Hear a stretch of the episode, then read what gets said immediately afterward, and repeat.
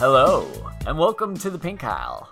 My name is Henry Kathman, and joining me is Emma Corry. Hey Henry, I got a secret. A secret? Yeah, can't wait to watch more of these movies.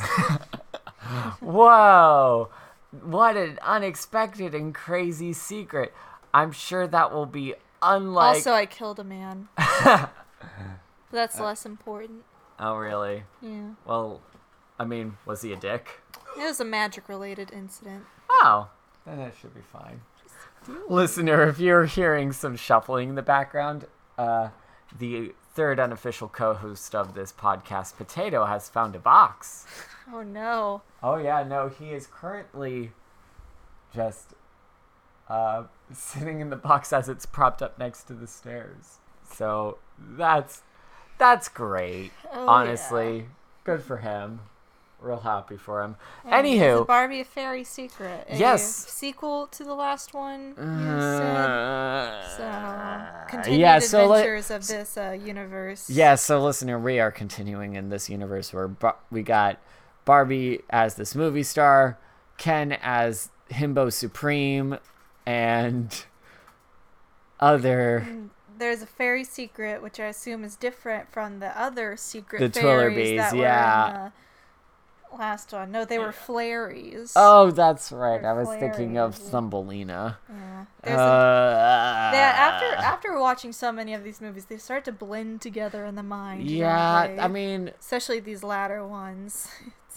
yeah, like I, it's ironic. that I know that the reason why the Barbie movies have went more for this modern setting is because they wanted to depart some of the conventions that they had been locking themselves into over the past couple of movies. I know that a reason why these movies have been veering more towards a modern setting is because they've been trying to distance themselves from certain conventions, but at the same time, they still like now they're kind of like a different sort of convention, you know. Yeah, they all got fairies in them. They all got like this pop soundtrack. And whether or not it's an improvement to the old one is remain to be seen. I guess if we watch enough of these, we'll probably be able to come up with a pretty good consensus. But honestly, yeah, I'm. I I can't. I have a vague idea of where they're gonna take this, but I don't like that idea, and I'm I'm interested to see if they take it into any interesting Yeah, places. I mean, I don't think it's bad. It's just different. No, you know, you get a lot of people who are like, "Oh, the the old ones are so good and the new ones are bad." But honestly, a lot of the old ones weren't that great either. Yeah, Like, yeah. You know, that's, you just grew up with the old ones. yes. I mean, I feel like the only reason it becomes more jarring as you get to the newer stuff is because it's. I don't know. I think I can definitely see how having more modern stuff can like date them a lot. Oh, more Oh yeah, too. I feel like that's honestly the big kicker because with so many of these fairy tales, they have somewhat of a timeless quality to them. Because the benefit of doing a lot of this fantasy stuff is that like Nutcracker nowadays, dated animation aside, still plays about the same as it would in 2000 yeah. versus a fashion fairy tale feeling like kind of insane Yeah. Even So- though they do still cite things like Twitter. Yeah, now like- that we've essentially gotten into this current decade, which we will not be in very shortly. Oh yeah. It's definitely a new a new well, by the time you, listeners hear this, we will be. So, Ooh, ooh, future. future. Future. So, yeah, honestly, not a whole lot to say with this one, except uh, returning be- uh, for the voice cast, we got not Kelly Sheridan, we got Diana Kaarina, as well as uh, Britt Irvin as Himbo Supreme Ken, which is how we gotta address this Ken now. Like, you got the Toy Story Ken, who is like corny. He's more of a Toy Story Ken is more of like a dark side Ken. Like Yeah. he's getting into some shady business. Yeah, but this Ken, he's just he's just a himbo doing his best. Yeah, So, I mean, I don't really have any expectations either way for this movie. It's another like fairy movie, so we'll just have to see yeah, we'll have to we'll have to see how we feel about it, but we got to promise we can't keep this a secret. so let's sit back and relax and listen in on Barbie, a fairy secret. From the all new DVD, Barbie, a fairy secret. sometimes a movie star hides a secret inside. Then she transforms into a fairy and flies. She and her friends can look like everyone else Till they reveal their secret fairy selves. A movie star and a fairy. Share the secret Barbie girl, Barbie, a fairy secret doll. Other dolls, fashions, and DVD each sold separately. Barbie, a fairy secret. DVD coming soon. And we're back. So, Wow, that sure was a secret, wasn't it? and I would say it's it was a decent secret. Yeah, it was. I thought this movie was pretty decent overall. Like, I enjoyed it more than the last one, and you know, Yeah, yeah. there's some fun parts to it. Definitely. I think Yeah, I don't know. It's it's one of those strange instances where I think it's kind of like the same thing as uh, Fairytopia and Fairytopia 2 that once you got like some of that establishing stuff out of the way, I guess they it made it a lot easier to Yeah. Even though this one kind of has very little to do with the first one. Yeah, it really doesn't. Uh, Although the only thing that's really established in this movie is the best part of both of these movies so far, Himbo Ken. Or as I like to call him, Kenbo.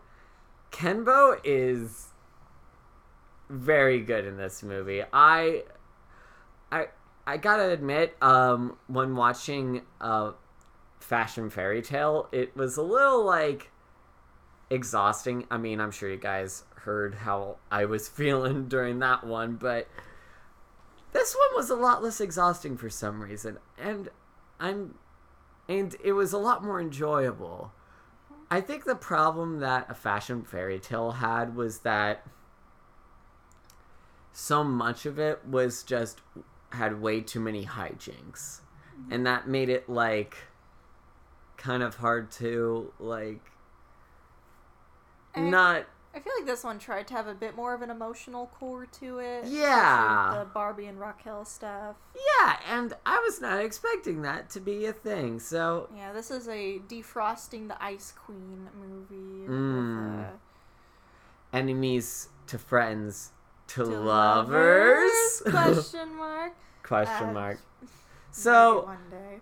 perhaps those cowards. Uh, but this movie starts off uh, again within the same plot device where Barbie is a movie star, fashion icon, and all that sort of stuff, just like she is Yeah, in we don't really hear much about the movie she's in, although it's some kind of fairy movie. Yeah, which which I kind of was disappointed they didn't do the thing with her like directing something like they teased. Yeah! in this movie. I would have loved to see Barbie director. Like, I'd watch a whole movie of that, like of Barbie trying to direct a movie. Yeah. Like, that'd be great. Especially if it was a Barbie movie. Yeah. Like I am. Oh, I'm God. for them to make one of these that's just like a super meta commentary on the typical tropes these movies tend to have. I mean, we do have Greta Gerwig uh, making that live action Barbie movie, so who knows? That ain't gonna be about these movies. Oh, it ain't, but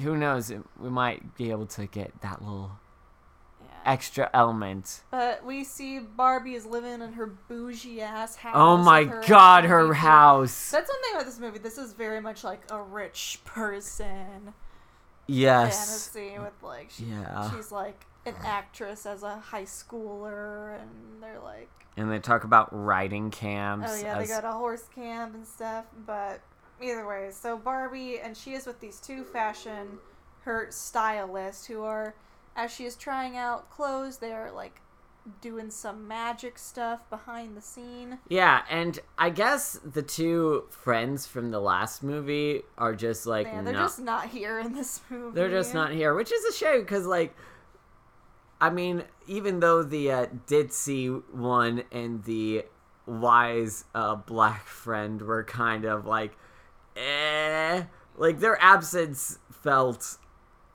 noticeable. Yeah, because uh, well, we got these new characters at the stylist that are also Barbie's friends, Yeah. Carrie and Taylor. And so we see in the credits them doing some magic stuff behind the scene. And then we get Barbie going to a movie premiere, and she has Raquelle there with her. Yes, And Raquel is doing like her like bitchy thing where she's really like try she like steps on Barbie's dress And causes it to rip. And all the paparazzi are like, we don't want to talk to you. We want to talk to Barbie. Yeah, and it's one of those things where it's like again, it's really weird to have Raquelle suddenly show up in a fashion fairy tale with the last movie, but it, at the same cuz Yeah, she's one This of those feels- like bad guys that never really like faces any consequences. Because if you remember the last movie, she did kind of put the plot in motion by trying to essentially trick Barbie into breaking up with Ken. Yeah, and there's some like grade A emotional manipulation, and as we're gonna see in the latter halves of the movie, it's one of those things that honestly kind of made me a little bit uncomfortable. Yeah, well, it's kind of the thing. Like they want, they really want to like kind of like redeem Raquelle in this movie, but they never really like address like. Because I feel like in real life, if someone did that to you, like you'd probably just like cut them off and not speak to them. Yeah, anymore. or like, or if you're someone in Barbie's position, like, like if you're that rich, you could probably also sue them. Yeah. Also, if she is rich, why would she continually choose to like be in projects with Raquelle? If Yeah, Raquelle's like you're a director now. You can. her. Yeah. Like I don't know. It's just one of those things. It's a very Barbie, I guess, has a very small social circle. Well, I mean, if you're someone as rich as them, I imagine that their I- school life I is probably very insular. You know, you can't go about interacting with those poors.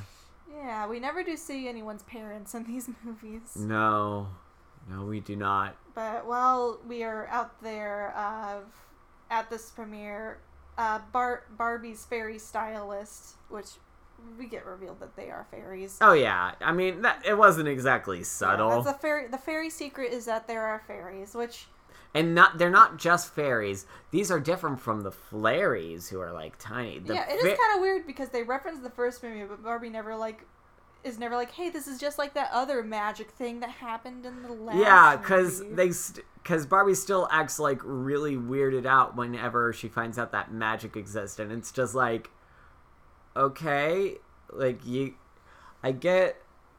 It's one of those things where I'm like, I understand that you want to try and make these movies self-contained so that you don't have to deal with sequel baggage and all that stuff, but at the same time, it's like why Uh, use the this- don't come back in this one either. Yeah, so like why make this a sequel in the universe? Like I guess I know you like you wanted to keep this version of Ken and Raquelle, but honestly Raquelle, like you could have like made her a new character and it wouldn't like change a lot of things. But either way, we get But yeah, af- yeah. So at the premiere, they end up talking to this other girl there that was taking pictures of taking it. pictures and has like this green dress. She has with an the evil bob cut. Oh man, Like, I wonder who the villain of this movie is. yeah. So that's Crystal. Yep, So- Crystal, which yeah, So we get her established and that she's taking pictures. Yeah. And then we kind of get a scene where we see Crystal, who well, is also a fairy, kind of showing a unseen person pictures from the event. and while she's doing that, the unseen person is taking a drink out of some mysterious liquid, which I straight up thought was like, what what type of juice is that? Is that are they actually showing off someone drinking wine in these movies? I mean, that'd be kind of daring. We don't know what that stuff is. But no, so she drinks some stuff. Her eyes go all purple. So we're getting into some Midsummer Night's Dream. Oh yeah. Oh my gosh. Yeah, you are definitely right. Wow. And while she's scrolling through the pictures, uh, the unseen person sees Ken, and she declares she is in love with him, and she is going to marry him. Yeah, so this is the plot of our movie, y'all. Uh, Ken is a damsel in distress in this one, and I gotta be honest, this is what like I was a little like uh, going into this movie because I knew that it was going off of the same continuity of the last one, and we weren't so hot on the last one. But Ken was the saving grace of that last movie, and Yeah, by there's golly, like more of him in this one. I yeah, felt I. I feel like the the makers of these movies realized, oh wait, Ken's actually like a fun character when we make him a dumbass. So let's let's do more of that. And yeah, But Bar- the next day, Barbie is uh, at the ice cream restaurant place they were in the last movie with her Wally's was it? Wally's, yeah, with her sty- stylist fairies, and Ken is also there, and Raquelle is also there. And when they exit the, well, what Well- happens is Raquelle kind of like says something passive aggressive to Barbie, and Barbie's like, "I'm gonna finally stand up to that bitch," and so yeah, she like it's time to freaking spill this tea. she's gonna write that call out post right now for Oh, Raquelle. Raquelle, we're gonna have that hashtag Raquelle is over party. Mm-hmm.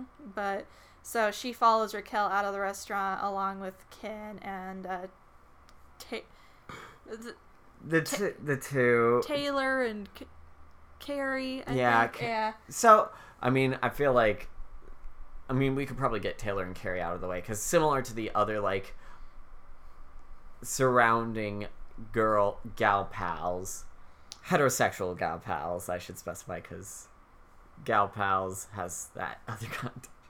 But the, uh, but yeah, th- in terms of their personality, they're they're there. They're pretty much. They're pretty much just there to like explain the world and like kind of move the plot forward. They don't really have much individual personality. Yeah. Except for one keeps on like pulling things from her bag of holding and stuff, and the other one. and the other uh, one has shoes. Yeah, she has magic shoes. That's their. Th- That's the accessories they come with. That's their personality. Yeah. But as they're out there, suddenly a portal opens, and out comes a very pink-looking fairy Oh, and yeah. her Oh, entourage, yeah. and they kidnap Ken, and we reveal that the pink fairy is the princess of the fairy world, Gra- Graciella, something yeah, like that Graciella. and she is now in love with Ken, and she's And gonna marry him. Which, again, that this sort of plot definitely puts the movie over the top because it's just like, a we get to. I love being able to see more of this, uh, more of Kenbo doing his thing. But honestly, I feel like something that a lot of these movies kind of lack is that when it comes to like stakes, it's usually like some evil magic lady type thing. But in terms of a villain, Graciella is actually one of the more enjoyable villainesses that we've had in these movies. Yeah, she is another She's another. uh, magic lady whose whims and moods somehow determines the health of an entire magical world. So it's yeah, and she also got the magic beams and all that stuff. yeah, but she's like she's under a spell. she's under a spell. though obviously one person having all that power is still a bad thing. Oh yeah, and the fact that like suddenly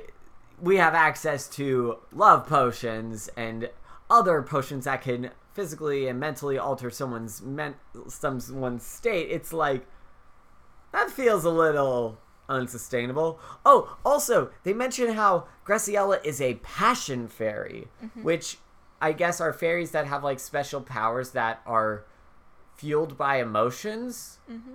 which I don't know. That part of that feels a little like, oh, women, emotions. Am I right, Yeah. fellas? Well, I mean, at least she's more interesting than like the actual villain, who's Crystal, whose whole motivation is just like She just wants to bang a dude. She's jealous. Those women, am I right? Mm, yeah, yeah. that's the one thing that kind of struck me. This movie felt way more like. I feel like this movie and last movie had just like a way more like hyper feminization than some of these movies. Like yeah. we always talk about how like in some of the early movies it didn't feel like it's like oh here's the makeover here we're gonna talk about accessories and Mhm. fashion which it, it was kind of understandable in the last movie because it was about like a fashion and, fairy like, tale. yeah, Yeah. and like a fashion show and stuff but here it's like we gotta have a scene where they're talking about their shoes and stuff, and it's like, Yeah. uh, I don't know. This feels like, given the fact that like the writing staff of these movies has remained pretty consistent over the past couple of, like the entire course of the series between all that, it feels like this was like more of a mandate on Mattel's part, where they were like, Well, I mean, like the kind of like merchandising was always present in these movies. yes, but, never to the extent where it was like But the characterization. Yeah, but like I don't know. Ever since Mermaid Tale, it feels like that's the point where like they started really emphasizing. Oh, yeah, stuff in these I mean, movies to very ugh, obvious Sephora. degrees. Sephora, oh god. But either way, so Ken gets sucked in, and uh, Barbie and Raquelle discover that the stylist are fairies, which of course they try to like hide it, but then the other one is like, "There's no point in hiding it now. They obviously know." So we need to go and get back to the fairy realm, which is the fairy realm that the princess lives in. is called Los Angeles. So that's what we're, we're going That's with what we're there. working with, huh? But the f- fairy stylists are banned from there for reasons that For- they don't specify. At Oh the yeah, moment. like I'm I'm sorry. I don't want to harp on this too much. Los Angeles, huh? yeah. Just Yeah, we, this movie's got some puns, is all I'm saying. But they figure out they gotta go and they got to go to a dress shop. And the thing that they say is that there's like you know how there's always one fitting room that's always closed? Well, that's a very secret. And ugh, listener, as a veteran of the fast fashion industry and someone who's had to experience that magical, magical world. Ooh. you saying there aren't secret portals in the Forever 21 dressing stalls. I'll tell you this. If we did have those magical portals, it would certainly compensate better than the terrible pay we got. Ooh. I guess credit where credit's due. I do enjoy like that element of like, ooh. I think the reason why a lot of stories like, oh, there's a secret magic world that you could be that the world doesn't know about. Your Percy Jacksons, your Harry Potters, your Twilights, to was Mortal Instruments. I don't know. Uh, that that's like an alternate universe. That's an alternate universe. Fair enough. But like the, the appeal of like a lot of those types of stories is that there's always that like element where you think like, oh man, wouldn't it be cool if I could one day find that? I don't know. I like I I enjoy some of the whole uh urban fantasy elements that they've at least tried to incorporate it. It's a lot better than what uh, was going on in Fashion Fairy Tale because it was just like it felt so insular and small where it was yeah. Yeah, it's so strange they don't ever mention that because they do go back to like Paris. yes so in order to when they take this fairy portal they end up on top of the eiffel tower. Yep. Yeah, and we learned that that Roxelle person from the last movie who was at the fashion show at the end that they went to the party for is also a fairy. which i guess explains why that party was held in a castle Yeah. For- She's just really old apparently. Oh God, she is probably.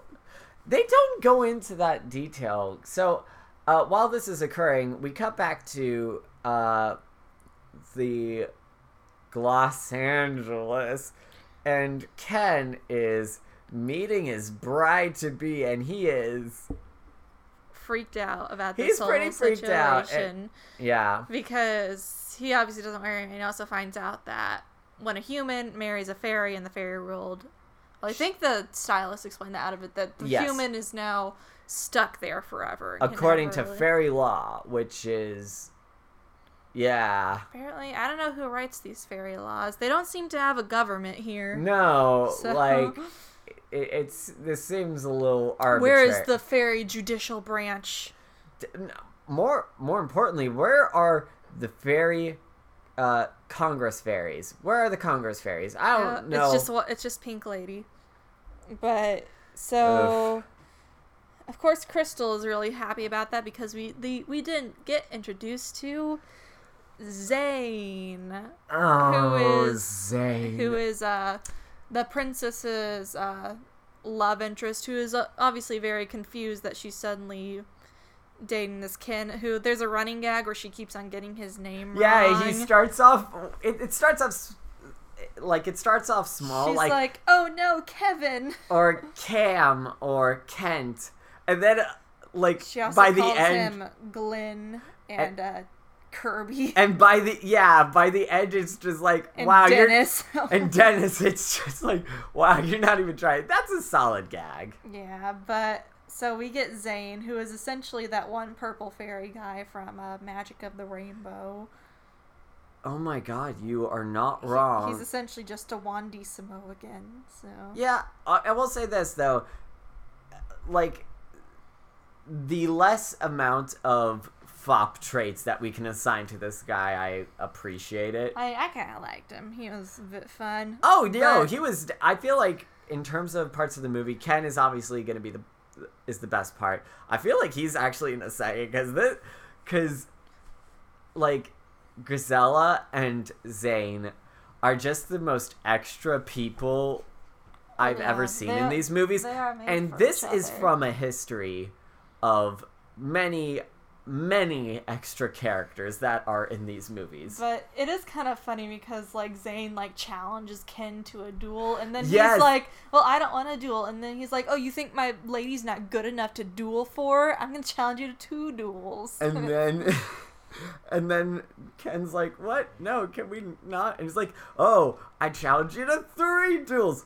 Oh, great! It's not like I had anything to do after the second one, and I'm just like, There's some yes, fun banter. this is some this, great banter because I feel like, like we kind of touched upon this with the first group of Fairytopia movies, but like, like we talked about this in Fairytopia one, where like the other elf were the other fairy elders when they were all stuck in their throne prisons. Like we're being all catty about this, and Yeah. I feel like the Barbie movies are best when they get to be like like snarky humor. Definitely. Yeah. But yeah, I so yeah, Grizel is very much into this duel thing. Like Mm-hmm. this feels like a little bit of a kink, but um She. Well, Listen. She keeps on like throughout the duel. She's like, she says, to "It's okay, even if you get beaten up, I'll still marry you." yeah, where it's just like, oh, oh, this is okay, whatever floats your boat, I guess. that's so. That's a part of it. But And no, and they even go further by saying like, "Oh, it's okay. I'm having her take plenty of pictures of you, so we know how to put you back together." And it's Yeah, like, so "Oh, that's that's a part of the magic they can do. They don't really specify the limits of fairy magic in this world. no, they don't." And they also don't like kind of go into detail about like, so if someone stays there, do they become immortal as a fairy? Are these fairies immortal, or are th- is it just like, I don't know. It's very interesting. Mm-hmm. But anyway, back in Paris, they go and meet that fashion designer, and of course Raquelle is mad because she doesn't know who she is. Oh yeah. So Raquelle is kind of like her whole thing is she's like Very jealous, jealous of, of Barbie. Barbie's success.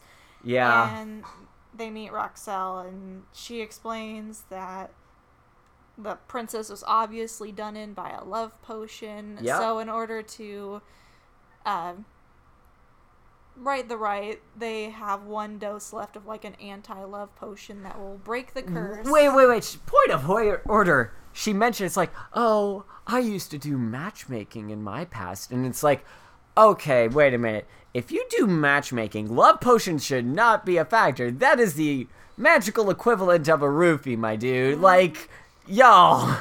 Yeah. The, the Love ethics po- of love po- potions in fiction are always kind of uh, It's dubious at best. Yeah, like, and you know what? I actually do appreciate that they point out how, like, oh, hey, this love potion thing's kind of messed up, which is actually a bit of a departure from other love potion stories that we do see in like children's animated stuff. Yeah. Yeah. So now that they're uh here, but with the potion, they have the last fairy portal that hasn't been closed off to get into New Los, Angeles. Oof. Not in New York. It's a Los No. Angeles. prestige. What would the fairy equivalent of New York? Um. New Fairytopia. Bam, got in one. Well done. so, yeah, so they go through this elevator and bam, New Gloss. Uh, Gla- God, I don't know why I'm saying New Gloss. Los Angeles. Angeles. Yeah. Whose color palette hurts my eyes. No. It's painful to look at. It look was at. Absolutely like Like, I had a bit of a headache when I was watching that movie, and the parts in the fairy world were just like, oh. yeah, yes, The uh, like shots are like, oh. like a lot of these more recent movies have been suffering from a color palette that was way too saturated. Uh-huh. Like I mentioned earlier how these movies have been slowly looking more like a juice commercial in terms of like just how neon and bright the colors end up being and it ends up being like a little bit uh kind of unappealing and a little garish. Because like in earlier ones, like Fairytopia was more like kind of pastel colors and stuff, Yeah. and this one is just like highlighter, bright,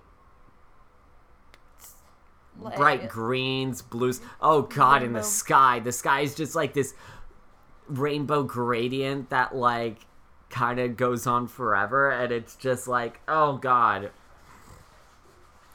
The oh god, those colors. Like, I'm actually kind of interested if I can find some high quality images to see like what this movie would be like if they just like desaturated a little, put up more of those pastel colors. Because I feel like if they made this like have more of that pastel, it would probably be a lot. Yeah, but right now it's just it's like so.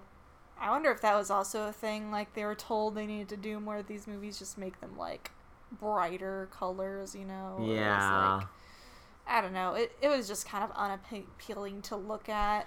it was. But when they get there, they realize that oh, we gotta get our wings. Yeah, because earlier on they were flying around by having by essentially holding hands with the stylus, yeah. but now they're like, well, since we are now in Void World, it's probably best if we get you your own pairs of wings. So and they mentioned that like there's literally no ground and it makes me wonder like is there anything is like los angeles just like the only thing in this weird pocket Well, dimension They show like they're like the big city of Los Angeles, and just looks like kind of like five floating mountains. it's just like yeah it's just like five floating mountains which it becomes a lot bigger when like we actually get close to it and Yeah, we but when actually they get first s- like establish, it's not super impressive. it, it's a very it's only a model vibe to it Mm-hmm. But either way, after that, we get a little bit of the city, which is. I was waiting to have another mermaid tale where we were going to get a bunch of fairy puns, but.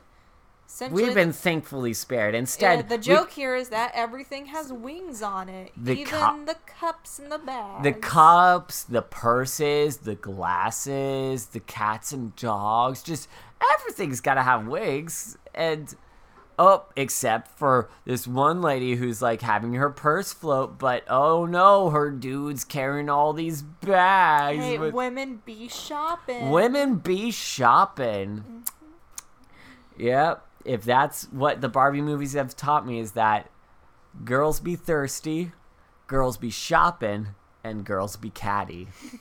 Oh God. The three clear lessons of these movies. But Oh, so God. they go to this store where they get clip-on wings. So they got.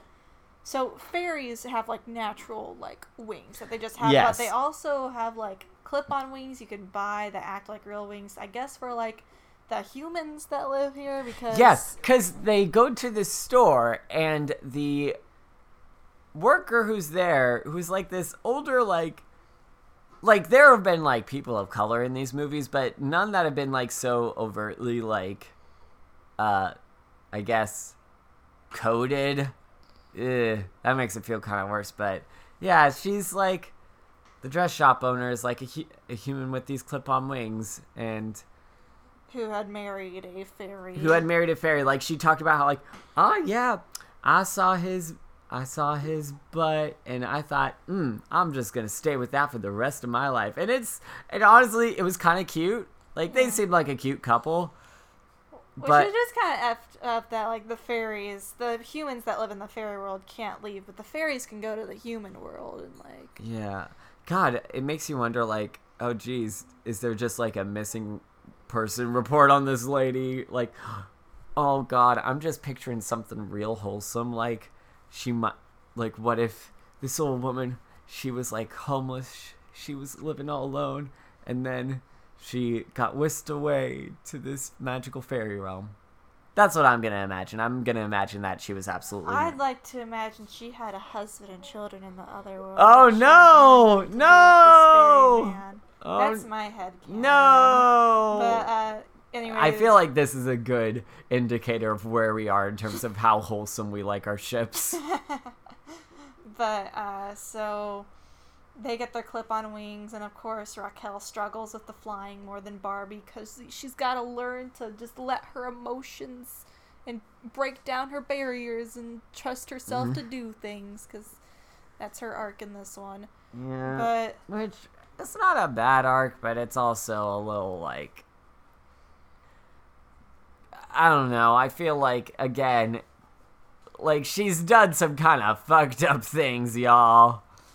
yeah, it's it's very much like a kids movie. Like you should forgive the people who bully you. Yeah. because they were probably just Jealous. misunderstood. You know. Yeah, and- like it's that very like movie version of bullying where it's very Mhm. overt, just like kind of. Where it's mostly just like hijink type things instead of like emotional abuse and yeah, like stuff that really like gets you. You know. Yeah, yeah. Like, I'm sure, like, it's probably not too hard to see that this is something we both have experience with, and it's.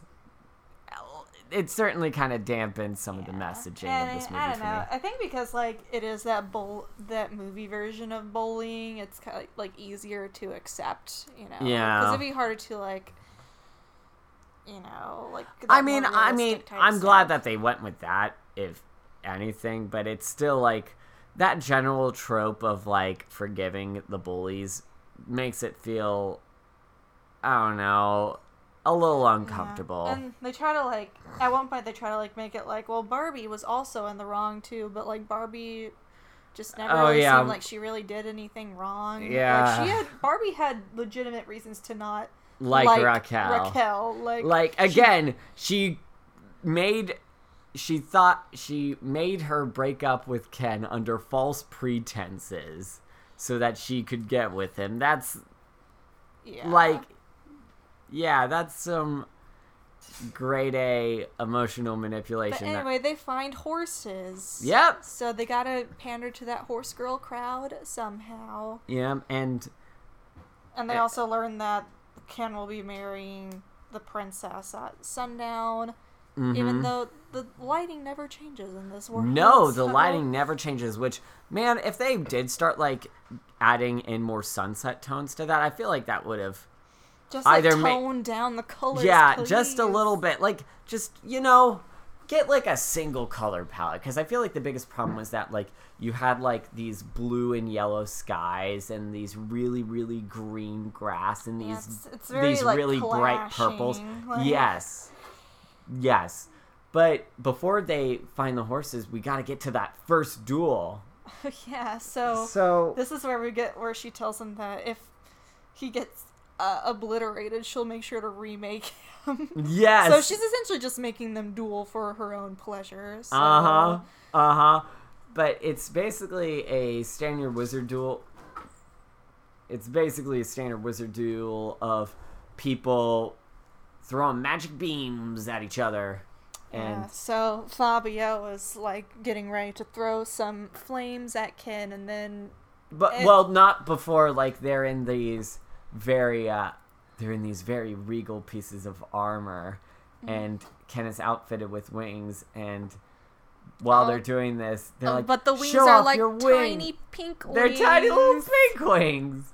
Yeah. And and meanwhile, he uh Zane shows off his wings while flexing and it causes like and we just see very visible like looks of arousal from Crystal and it ooh listener I I mean it was like so that she's fainting but like it was a little uncomfortable. Yeah, but so we get to the wizard duel, and Ken is like, "I don't know any magic spells. I am a person." yeah. and But that's okay. He just keeps dodging out of the balls, and he's oh, not before he tries to do a magic. He tries to do a magic Oh, spell. He yes! tries. He does like a thing where he does the thumb thing where you try where, to. where it looks like he's pulling off his Thumb, thumb, and, and he's he- like, "Ooh." Oh look! Look at this! Doesn't this appear like it's? Which everyone sees through. Everyone's like, you're, you're just folding your thumb, but it looks magic, and I'm like, oh, that is- Kenbo. oh, that is that grade A Your Kenbo shenanigans really good. bright up this movie. Yes, that honestly, I don't know if that was like the best part of the movie for me, but it's definitely up there. Yeah, like, this scene is pretty fun, but so Zane starts spraying fireballs at him, but Ken, through his mastery of dance and outdated Matrix references, uh, dodges the fireballs, and then they're like, "Yay!" Ken." Yeah. The thing that I like is that he kind of gets so into it that he kind of forgets that, oh, wait, I'm winning. That means I'm not gonna, I'm gonna, Now he's gotta do two duels. yeah. but he, but afterwards, Graciella is like, I've seen enough. We shall move on to round two. You've done excellent. And he's just like, ah, thanks. Wait. Shoot. so it's, again, Kenbo is great. Yeah, but we cut back to the fairies, and So they're they riding on these, horses, like, and then there are these tornado type these deals. uh, hubba bubba watermelon flavor colored tornadoes. Yep, yep. And oh, Raquelle knows how to navigate them. Because she is the ultimate horse girl. Yes, she did. She was like the best rider in our horse riding camp, and it's just like, cool. This would have been great info. Like Yeah, established. But we get more kind of development Barbie Raquelle relationship where Barbie is like, Oh, I thought you were like so good and she was like, Really? I didn't know you noticed and she was like, Yeah, we were there. How could I you like put shaving cream in my helmet? How could I not remember you from horse camp? yeah, Yeah. Yeah, So so- that's it's one of those like, oh, I believe in you, Raquelle. You can do this, and and that's enough for them to navigate the storm, type thing. And I kind of appreciated that. Is like, again, if this was something that, like, I feel like with the Raquelle, like development thing, I feel like if Raquelle was just like first introduced in this movie, it would have been a lot better because we do have that baggage of her in the last movie kind of just hanging over the head of this one. Yeah, I don't know, but they are able to make it to the area where the princess is holding the duel. Also, we forgot to mention, like when the duel started, it was kind of funny. She was like, "Ladies and gentlemen, welcome," but there was like no one else There there. was no one there. If that ain't a metaphor for our day's politics, I don't know. Oof. But Oofa doofa. Yeah, but she so they s- are able to sneak in by pretending to be chefs, and we get a scene where like one of the guards stops one of the stylists, and he's like, "Is that fairy cake?" And he says it in such a deep voice. Like it was a actually concerningly deep voice where he's like, Is that fairy cake? Can I have one?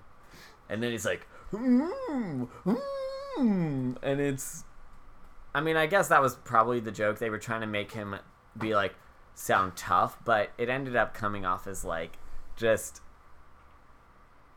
I don't know, a little weird. Yeah, but we got deep voice guard boy, and then we get to the inside, and uh, so the princess spots them coming. Like Barbie sees Ken, and Ken is like, "Thank God, finally, So it- my girlfriend is here." Yes, yes. So all this this reunion is interrupted when uh Graciella freezes them. And they try to convince them like, "Hey, you're under the influence, Graciella. You need to like snap out of this." And then Crystal's Yeah, like, "What?" Because Graciella was the one, Graciella was the one who had Graciella. banished uh, the other ones, and they established earlier that the reason they were banished was because she said that they were trying to betray her, but they didn't know what they did. yeah. And so when she sees that, because before then they were trying to convince her, like, oh, Crystal obviously put a love potion on you because she's in love with Zane Uh-huh. and she wants to break you apart. And she almost starts believing them, but then when she sees that it's uh, Terry, Carrie, and Taylor, then she gets really mad yeah. and puts them in some balls of rage. Oh yeah, those rage balls. Which before we get to the rage balls parts, uh, it is interesting to think that like some. I mean, this is a mind control plot essentially, but the implications, like I feel like mind control plots end up being most interesting when it was most when the effects of the mind control is just emphasizing elements of someone that w- something that was already there, and in this mm-hmm. case, that sort of jealous streak and that insecurity. I feel like if they emphasize that a little bit more mm-hmm. with her, like she might have been a, bu- a lot more compelling of a villainess, even though she isn't like the capital V villain, I guess. But I don't know. It that it's it doesn't like. It would just be like a little tweak that I would have. Like honestly, like I feel like something that's kind of a uh, positive mark towards this film is that like whenever we see an underwhelming movie like it's very very easy to imagine like ways that the film could have been made differently or conveyed differently. But with this one i was like honestly kind of satisfied with just like the general plot progression and most of the changes that i would have made would have been like like minor character stuff as well as some like like in terms of over so that's probably like a pretty good sign on this film's part Yeah.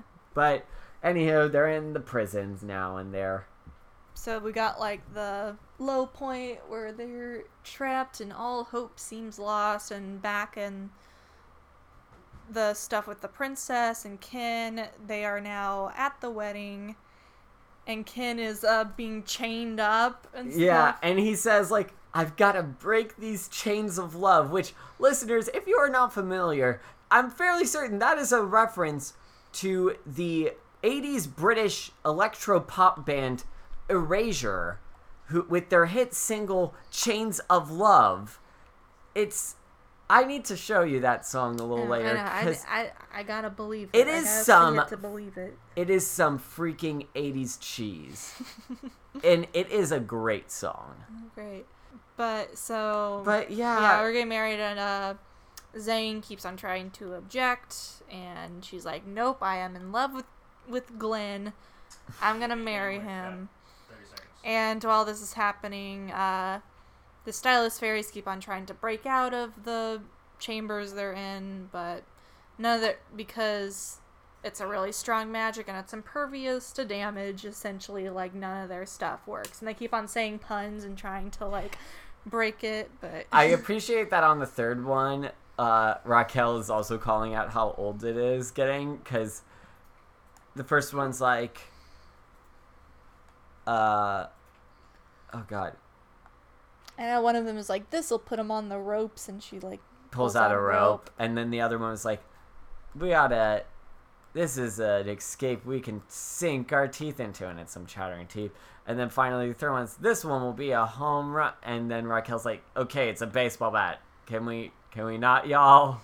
Yeah. I I appreciate. it. But this is the big emotional moment we get between Barbie and Raquelle, where they kind of lay out their beef with each other, and Raquelle is like, Well, I just assumed that I wouldn't be good enough for you and that you wouldn't include me in anything.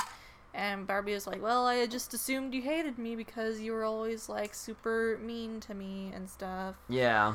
And, uh, which, you know, as I said before, Barbie didn't really No. do much of anything Yeah. wrong because like Raquelle was like openly hostile to her for so long and Barbie was never really the same way to her, so the kind of trying to equate it just doesn't really work. I feel like it would. I mean, the problem is, is that this is.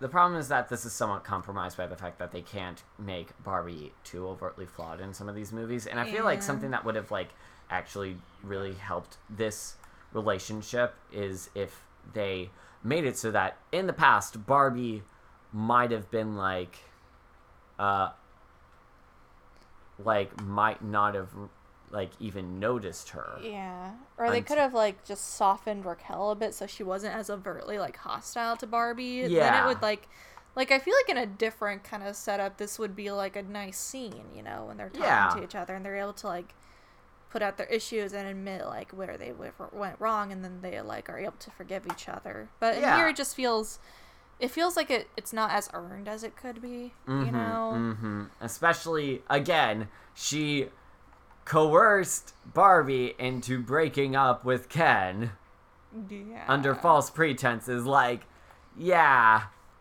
that ain't gonna go away overnight, y'all.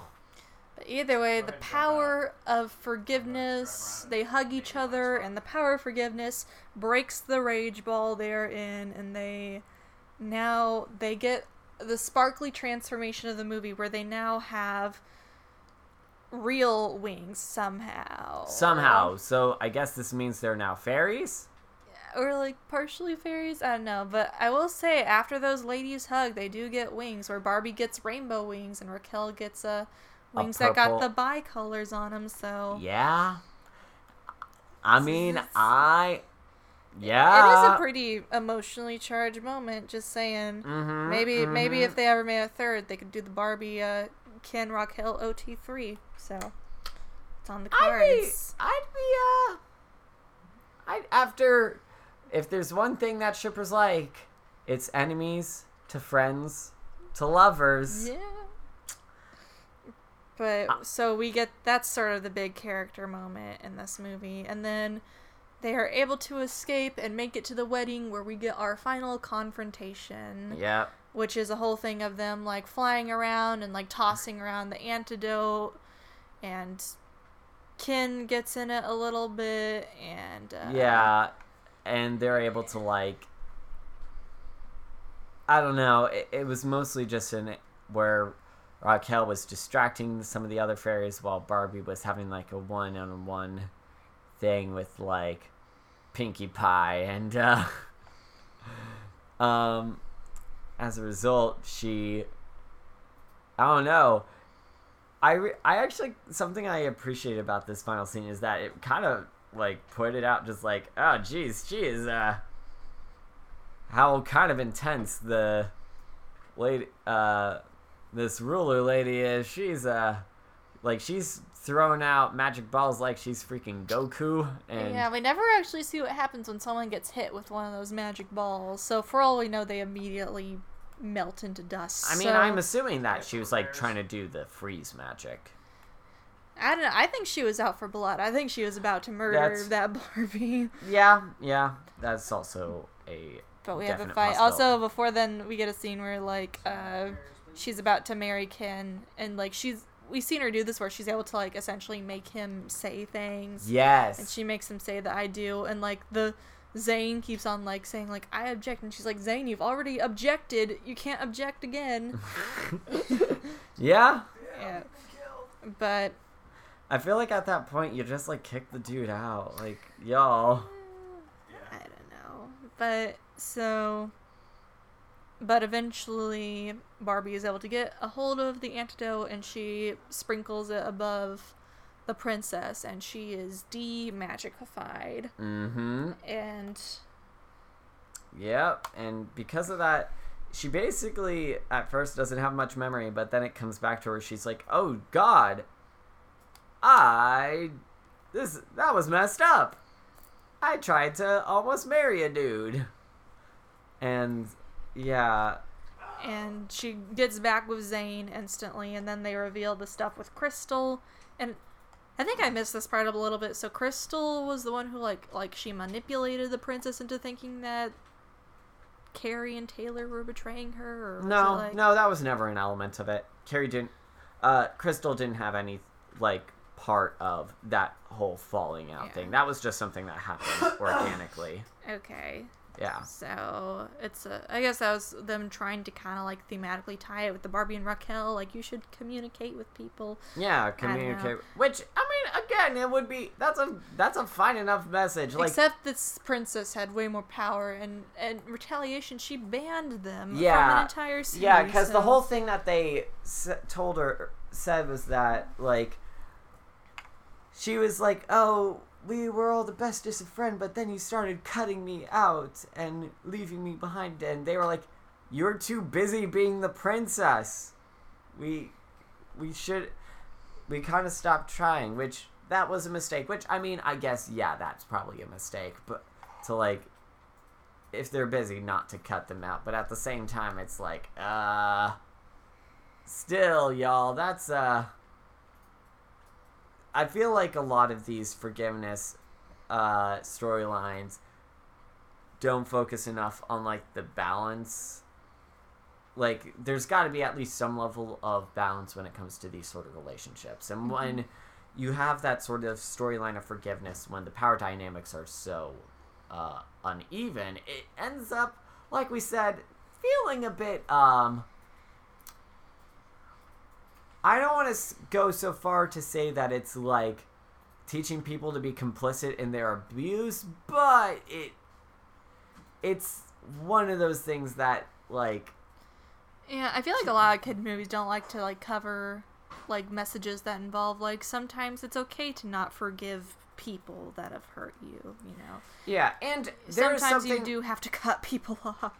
Yeah, and there is something to be said about. Uh, I mean, this is slightly unrelated, but like, uh, as someone who's a really big fan of Steven Universe, the a big criticism that that, that show has is that like, oh, Steven is way too forgiving of these toxic individuals, and I think that uh, the main reason why that show is able to uh, like communicate this a lot better than these movies is because like they actually show that there are consequences to that and because there aren't like really any consequences to like having to deal with these sort of things aside from like the sort of hijinky stuff it's like i don't know it it, it softens the blow of any of that stuff Yeah. yeah but well the So they learn that the queen, the princess, thanks them, and she's like, "Well, you know, you got uh, the wings now. So if you ever come back,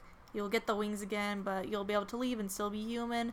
And then uh, raquelle's like instantly "We like, g- "We gotta tell everyone about this. We gotta get the paparazzi here." Yeah, like this will be a great boon to our careers. Which you've been at this thing for how long? Like, because if I know one thing, it's uh, actresses coming out with very scandalous secret details always end up getting help with their careers. Yeah. Yeah. But anyway, so through this interaction, the prince is like, "But can you keep the secret, the fairy secret?" And which, she's like, which Raquelle thoroughly demonstrates no. "Yeah." So the queen, ascent, no, the queen, the princess. She's a princess because She is just a uh, princess. because you know, I guess companies think queens are threatening. So Yeah, Uh, uh, but, um, well, you know, princesses. Oh, they're they're just figureheads. But oh, queens. Oh no, that implies like people in power, and oh, we can't start putting those sort of politics in our Barbie movie. We just gotta get which, to be fair, queens definitely should be abolished, or kings, or any kind of monarchy. Any monarchies are bad, especially if like you ride your entire government and functioning like especially if you run your entire functioning country off the basis of their well-being. England um it's just uh Someone's got to seize those assets someday from that royal family. oof. They can't keep distracting us with babies. We gotta get to the root. Oh man, we can't just keep letting. I don't care how magical these people's beams are, if they are not using those resources to help the lower class fairy citizens, then I'm sorry. they're just not good.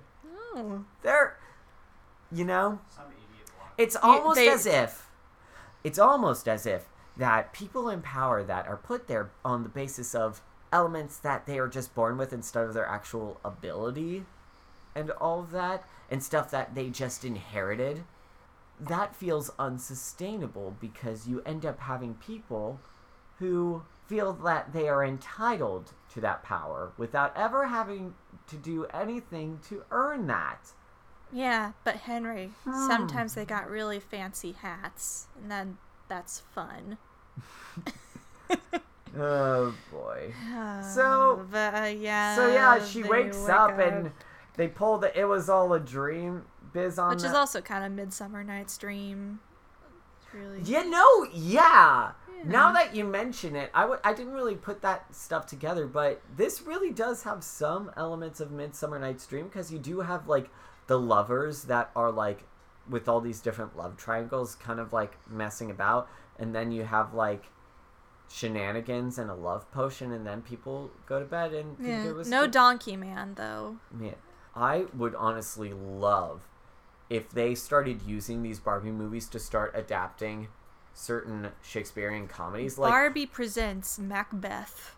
I, I said comedies, so like, could you imagine? Hey, Macbeth could be a comedy. Think about I mean, it. I guess, I guess, but could you imagine a Barbie Much Ado About Nothing?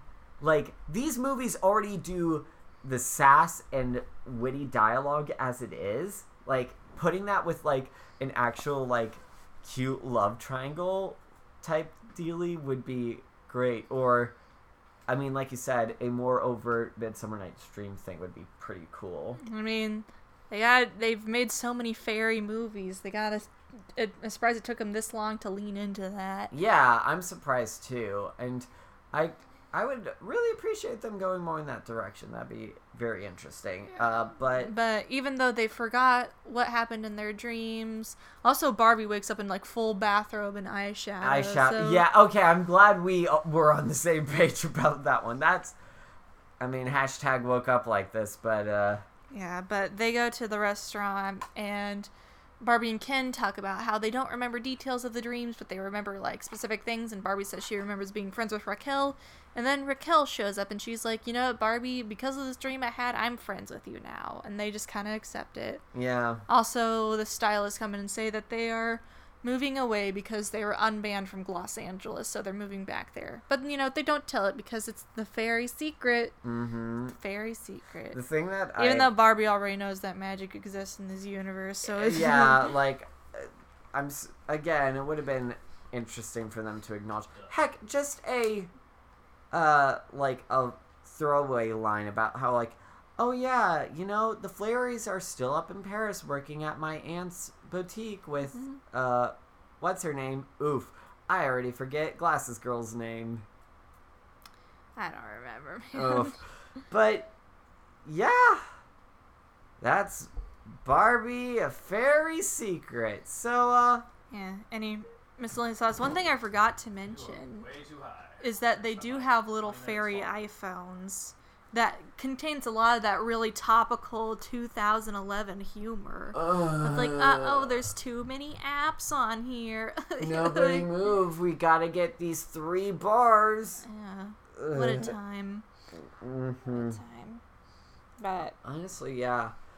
Not a whole lot else yeah. that I like. I feel like this was a pretty straightforward movie. Yeah, but it was. I thought it was genuinely enjoyable. I would have wanted a, a different art direction because that was the Yeah. thing that the art. Is, Heck, or just someone else doing some color correction stuff. Just get a get like a different cinematographer, rainmaker, and just just Yeah, you went for the turn down that saturation a little bit. But yeah, it was. Yeah, what what do you what do you give this movie? Hmm. I give this movie three fireballs out of five.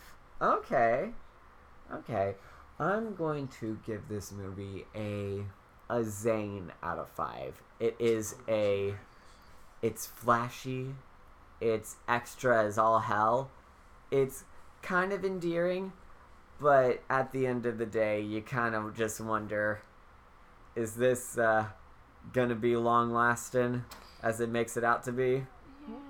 Yeah. I don't know. So, So, what's the movie that's going to be after this one? ooh, let me see. So the next movie that we're gonna be watching is Barbie Princess Charm School. So we are getting Some like boarding school shenanigans. we are getting some Barbie Harry Potter ripoffs. Oh, can't wait. Oh, if they end up leaving this whole continuity, I'll actually be kind of sad because I feel like they actually do have a pretty good thing going for them now. Like yeah. with the whole Raquelle thing, like she's in like a pretty good place to be this sarcastic kind of heel friend. Yeah, like that one friend in a lot of those like kids franchise who is like the former bully and stuff, so they're kind of like the snarky one. Yeah, like, like gotta remember that they're not evil anymore. oh yeah, oh yeah, G- make her go full Vegeta on us.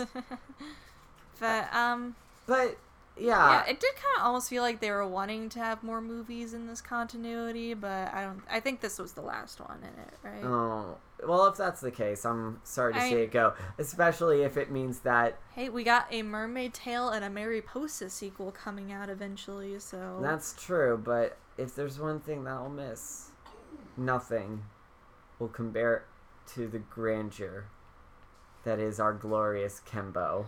Oh Kenbo, Oh, Kenbo. we knew ye well. We knew you well. We hope to see you again because you. Shout out to Adrian Petriw, just doing a great job as Ken, like MVP. He's also in uh, the Dragon Prince and uh, some of a lot of other animated movies, and iZombie apparently.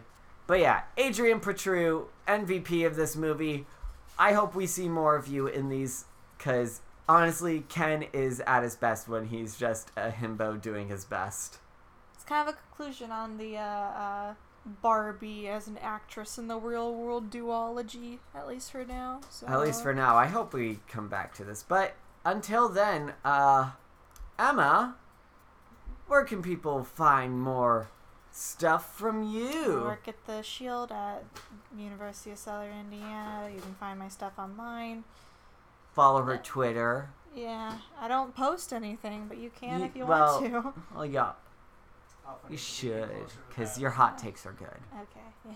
I gotta think of some more some more hot takes. Okay, well, well, I mean, post your Barbie hot takes there. I'm sure there's going to be a great audience for that. Oh yeah. But yeah, uh, as for me, listener, um, things are, uh, at least when we're recording the, this, a lot of exciting stuff.